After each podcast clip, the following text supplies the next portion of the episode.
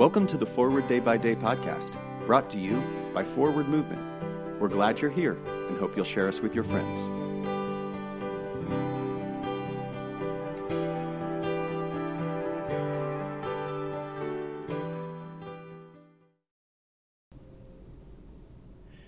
Today is Sunday, July 10th, 2022.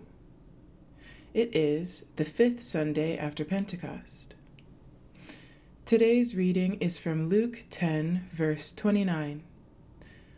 But wanting to justify himself, he asked Jesus, And who is my neighbor? When we read parables, it's not hard to identify who's who. Which character represents God? Who represents doing the right thing, the wrong thing? Samaritans were an ethnic minority who had mutual enmity with the Jewish people.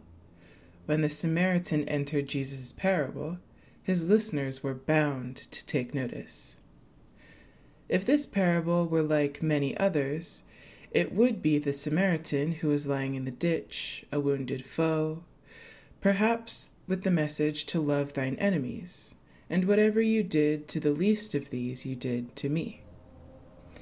But Jesus turns the tables. Love has taken the guise of the hated outcast. The enemy is revealed to be the neighbor at heart, and we are the ones in need of mercy.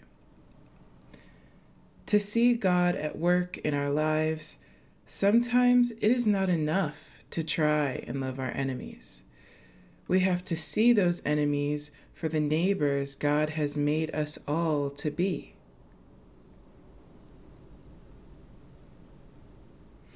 Pray for the Church of the Province of Uganda. And today's moving forward, reread this passage from Luke. Ask yourself, who is my neighbor? How do I show God's love to them?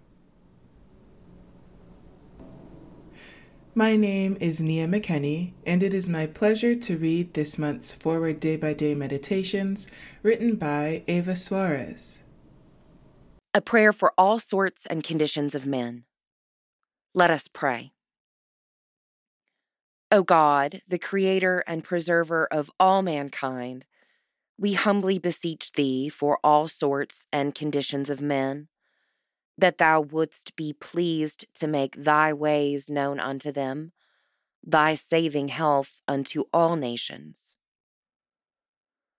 Finally, we commend to thy fatherly goodness all those who are in any ways afflicted or distressed, in mind, body, or estate, that it may please thee to comfort and relieve them according to their several necessities giving them patience under their sufferings, and a happy issue out of all their afflictions.